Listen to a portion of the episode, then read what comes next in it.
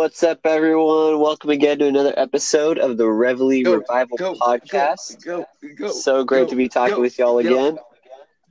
And uh, yeah, so um, today we wanted to talk about a few things. Um, oh, I'm sorry, Battle. How you doing? How you doing today? I'm good. I'm good. Lieutenant Nice. Koya, how are you? good, good. Um, but yeah, one of the things we wanted to talk about today is uh, fear. It has a, I, I think it has a pretty big impact on everybody, but as you get older and older, you like to think that it doesn't. Um, like, like as you get older, especially like when you're a teenager, it's like, oh, uh, either, either uh, you feel like you're supposed to have like either you feel like you're supposed to not have as much of an effect on you or other people are telling it telling you that it shouldn't have an effect on you but anyway i feel like it gets downplayed like its effect and uh, Mm.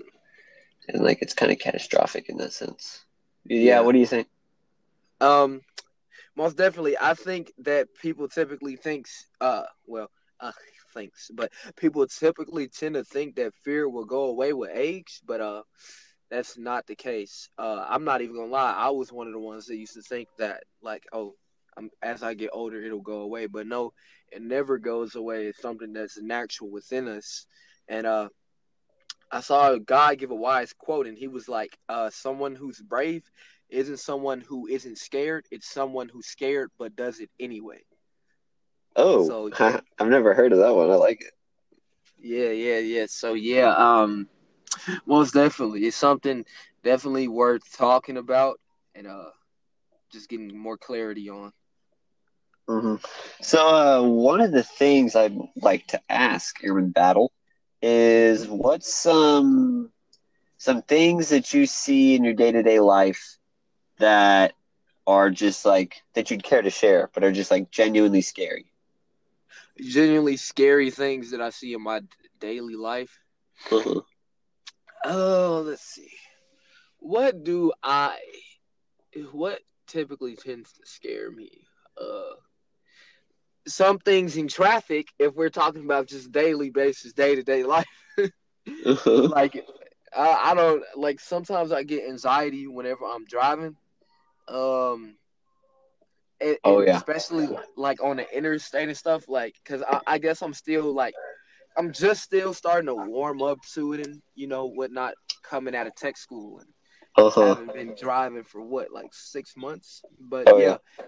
uh that tends to give me a little bit of anxiety. Um let's see what else. Other than that mm, uh, well this is not an everyday thing but the thought the thought of um just the thought of people not taking Christ seriously and and sometimes including myself not being like strictly on this path that Christ was clear that he wanted us to follow and uh suffering the the consequences for that that thought scares me of uh you know just suffering eternal damnation. Hmm yeah. Yeah, those, it can be those scary are- thought. yeah for right yeah. What about you man?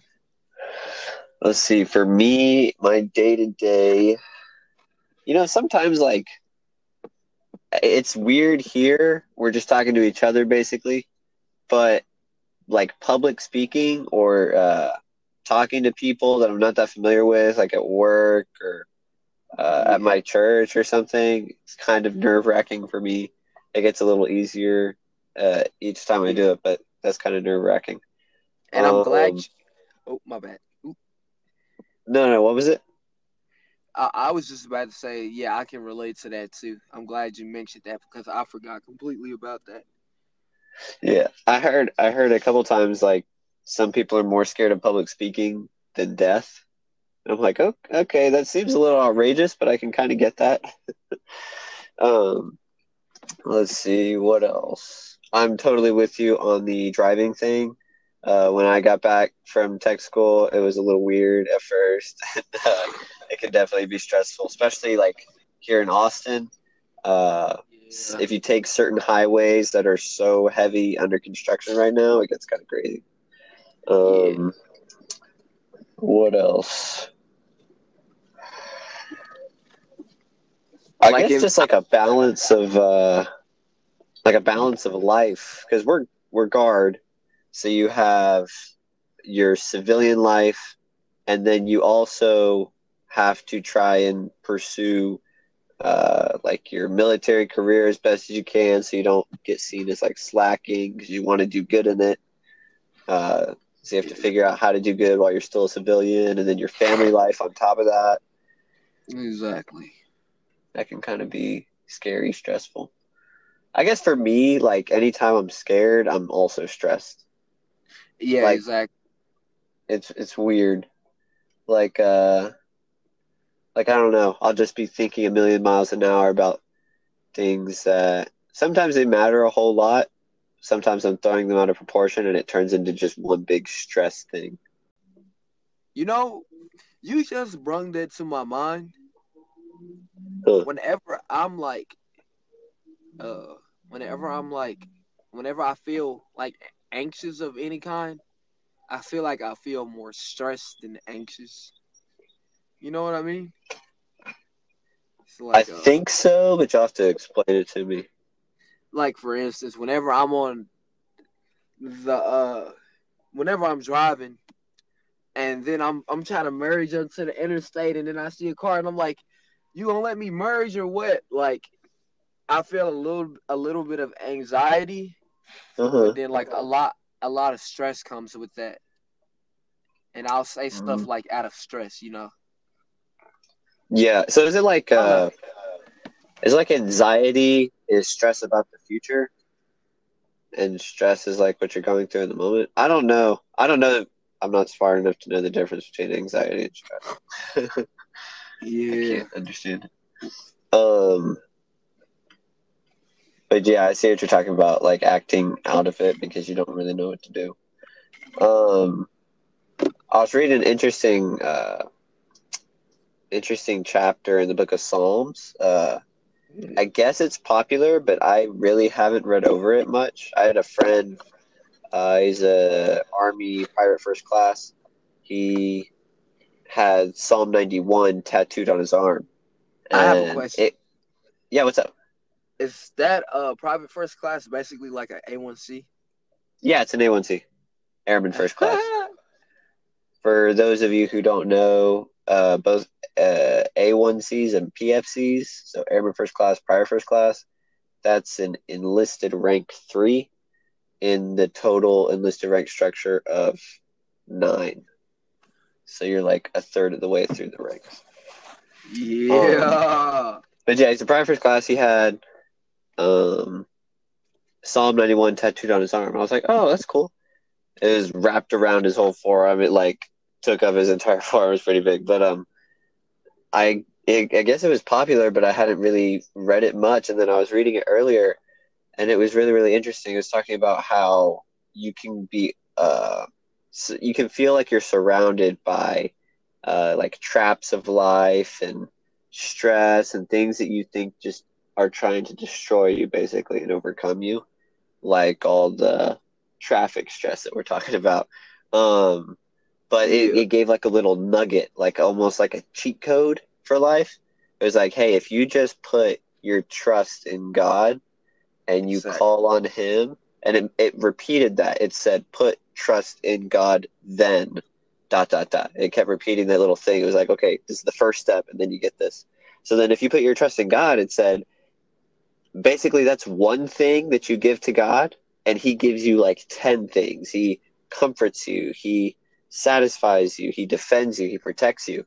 He does all this stuff if all you do is trust him and understand that he is the one best to overcome the situation for you. And uh, I, th- I thought that was pretty interesting. Because i sometimes i'll like i'll make scripture more complicated than it is. Like i'll go okay uh i'm going to read these verses but oh wait that word i want to see what the hebrew word for it is and see what all the different definitions of the hebrew word are and then link that to later in the scripture and oh it doesn't work out okay let me try and and get another word. Like I make it more complicated than it needs to be. Yeah. And so I was reading this chapter. I'm like, oh my goodness! In the beginning, the author says, was the word. I'm just. I'm sorry. I had to do that. "No, it's okay, it's okay." Uh, I had to do that. In the beginning of the chapter, it's like, okay, if you trust in God, He'll protect you. Then it listed all this stuff He'll He'll God will do to protect you, and then at the end, it was like, this is what God will do, and like what what God says basically. Since He calls on me, I will go protect him. I was like, oh my goodness, it's so clear and plain and simple, like a cheat code. yeah. I thought it was amazing. Yeah. Um. Most definitely, like I can relate to that. That oh, you just brought about something to me. Um, that's something that I fear right there. Sometimes I'm, I, I fear that I'm not getting the right understanding from the Bible, and I'm going basically in a 180 direction the way God wants me to go. Like Uh-huh. the, I'm taking something from the scripture and I'm running with it, and then next thing you know, I'm completely away from God, and Oh, yeah. saying, "No, that's like God's uh like no, that's not where I wanted you to go. I'm here. You're all the way over there." Like, Uh-huh. like I, I do fear that a lot. That and then not only getting the wrong understanding for myself, but then giving that understanding to other people, therefore misleading misleading other people and causing them to stumble. That is something that I fear. Mhm. I think definitely for a lot of people who are anyone that's trying to honestly like grow their relationship with God, I feel is gonna like struggle with that. But most definitely people who are starting a relationship with God and going, okay, this is new to me, but like God, I want to try this. I want to give this a shot. Try and start a relationship with you. I think that's definitely a thing that worries people. Like, okay, am I doing it right? And then you think, okay, I, I don't really have anyone to tell me if I'm doing it right, so I'm going to try this and go with it. And oftentimes that's not the right thing to do, like going by your emotions and stuff. So whenever you're in that situation, what do you do? When I'm in the situation, Yeah, like if you're like, oh, oh, I'm uh, glad you asked that. Like, um, whenever I'm in that situation, one thing I, I learned the way God speaks, if it goes against any of those Ten Commandments, then it is wrong. One God is a God of truth and righteousness, and He will never break His word. So, I usually tend to, uh, secondarily check with myself, like, hmm, am I letting my emotions get involved and determine an answer, or I, am I am I letting God Am I letting God tell me the answer? Like uh, I found myself doing that the other day. I was at work and I was studying the Bible, and I can't forget what exactly what I was hitting on, but I know basically I had wrote almost a whole page of notes. Let me hang on. Give me one second. I'm going to try to remember what I was writing about. Oh, I was trying to determine. Uh, I was trying to get understanding on uh everything like the saying that everything that comes from God comes with peace and confirmation, uh-huh. but always confirmed with the Bible. And uh I read more and more and more, and then I was trying to I was basically trying to prove that everything that came from God did not come with peace and confirmation, basically. But I came to a conclusion that nine times out of ten, it, it- it is written, it's written in the Bible and uh basically I came with a conclusion basically completely different than the question uh or the uh I mean the answer that I wanted it to be and I ended up like Xing out a whole page that I had written just to write one sentence on the back of a conclusion that came from the Bible. And a lot of times it's like you you really like the Bible says don't fool yourself. Do not it, it is uh the Bible warns of that. It says don't fool yourself. Cuz you really got to whenever you're coming to God, you got to you, you don't know anything. You got to put all of your understanding out the window, all of your emotions out the window and let God do what he does best. Uh-huh. You know what I was thinking whenever you were talking about uh not letting your emotions get in the way of, of making decisions uh, that God wants you to make. So I'll I'll use this depiction, but if you're listening to this battle, kind of just personalize it to yourself. But this is what I think of. Sometimes I'll I'll get this nudge, and I know it's from God. God tells us that His children were made to be able to understand His voice and discern His voice. So I, I know that the nudge is from God. It's not necessarily an audible voice, but it's a nudge, and I I know that God's trying to make me know something. And so what He'll tell me is like, not necessarily audibly, but He'll tell me, "Hey, don't eat that entire box of French fries," and I'll go, "Okay, guy, got it. Most definitely. That's totally a doable thing." and then like say two hours later i'm like oh those french fries look really good i'm just gonna have like one fry and god's telling me hey don't eat that box of french fries. I'm like okay i totally understand that. I'm not gonna eat the whole box. I'm just gonna have one little fry. And so i have one little fry and i'm like that tasted really good but i'm not gonna have the whole box of french fries. And god's like don't have the whole box of french fries. I'm like yeah totally no. I'm just gonna have one more. And then I'll have like one more. And then God's like, don't eat the whole box of french fries. And then I'm like two, three french fries in. And I'm like, God, did you really tell me not to eat the whole box of french fries? Like, or was it I've already had a couple. conscience? was it just me? Because these french fries taste really good. And at this point, I can't really figure out your voice. And at that point, after you've already eaten a couple french fries, there's no voice. There's no voice to discern because your own voice is already so loud, blaring out God's voice. There's like, unless God comes and slaps you upside the head, like like he shined a bright a bright light up in front of Paul to turn him away. Like you're on that road that Paul was on. You're headed to eat the whole box of French fries. You can't just debate in your own mind like, hmm, did you or did you not? Lord, give me a sign right now. If I don't get a sign, I'm gonna eat the whole box. Like it doesn't work that way. You have to hold like you have to completely remove yourself from the situation, which is is so foreign to us because like we want to do what we think is right and it seems so wrong to depend on an understanding that you can't see like you can't see God, but you're depending on his understanding. So you have to just remove yourself from the situation. Wait until those french fries are out of your system and then go, okay, now, Lord, what are you trying to tell me? And then you can better understand his voice. Another, Yeah. another. Yeah. Don't lesson learned. Don't eat all the French fries. Don't eat all the french fries. Yeah. Or don't eat any of the french fries because then you're going to eat the whole box of french fries. Another thing to um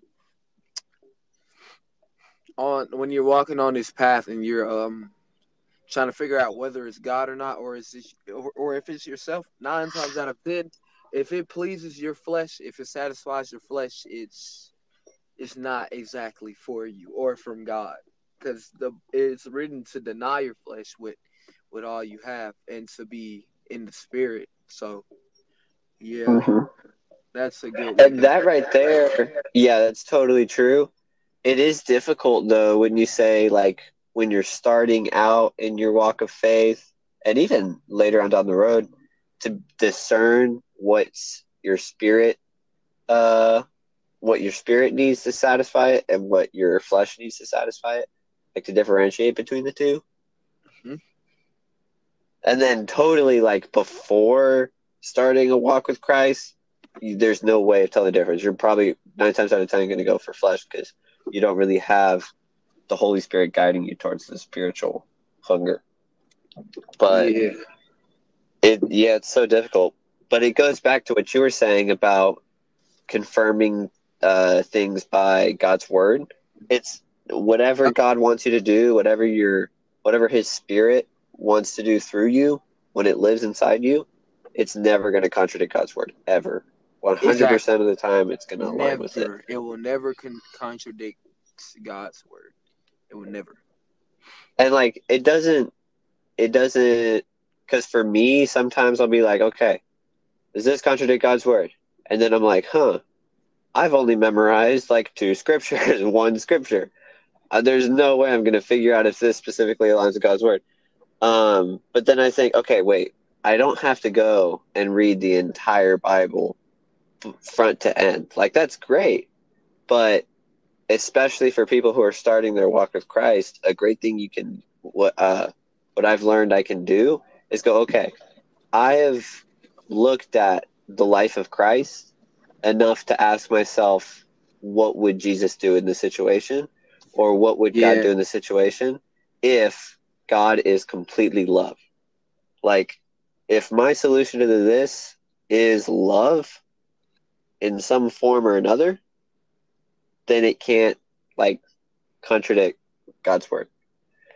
I think sometimes just trying to align things with God's word can be overwhelming. I've seen that before with myself, and uh, I feel like other people might deal with that too, especially starting their Christian life is uh, just being overwhelmed with, okay, how do I know if it yeah, aligns? for sure. Um, another thing, um, for confirmation of God's word, pray for the spirit of wisdom to fall amongst you. The spirit of wisdom, it, yeah. uh, that's written. The spirit of wisdom is a real thing, and God will put it amongst you when you, whenever you call out to it, and uh, it'll give you understanding. Like, um, you remember when we were talking about paradoxical faith, paradoxal. Faith? Yeah, yeah. Uh, I don't know if I pronounced that right, but yeah, um, I found something like in there. I was discovering um hang on, I actually wrote it down in my notes. Give me one second. For so sure, you know, here it is. Ah, it was right on there. This was meant to happen. That was fast. Yeah, as soon as I opened my notes, it was the last thing that I read. The Bible says, if you do not forgive, you will not be forgiven. But then I know a lot of people will come and they're like, I thought God was a God of all forgiveness and he will always forgive you. But when you stand before God on the final day, uh, one of the things that Jesus tells us to do is to forgive. And it's and then here's the note. It says, if you are not truly forgiving, then you are not truly saved. To be truly saved is to forgive and be pure. And if you are not truly saved, then how can you be forgiven? Ooh. So a lot of people will be like, oh, well, I thought God was the God of forgiveness, but he's not going to forgive me if I don't forgive somebody. Yeah, well, like, hang on. It, yeah, the that that explains it really well. What what scripture was that? Oh no, that was something that was something that I wrote down in my notes. But it it I feel like it also comes from like a scripture because it totally aligns with God's whole intention of coming to save us because he came into this world to save sin, one of them being like contempt against each other. And so one of the things that he came to free us from is just uh, holding things against each other and keeping us from seeing each other as brothers and sisters in Christ. Exactly. So, yeah, you totally need to forgive others in order for God, in order for you to actually be saved from the ties of the world. And then he's not necessarily like rejecting you, but as a father would discipline their kids, yeah, he he can't bring you into this great reward if you're not set apart for him. Exactly. Like if you're still clinging to the world and clinging to contempt, like then yeah. You just like again, just pray for that spirit of wisdom to fall amongst you. And then you were saying like he like you were just saying uh dang it, I forgot just like that what is going on. But yeah, basically he won't forgive you and stuff like that. And uh uh-huh. And then you you get the question a lot, if God is so good, why does he send people to hell?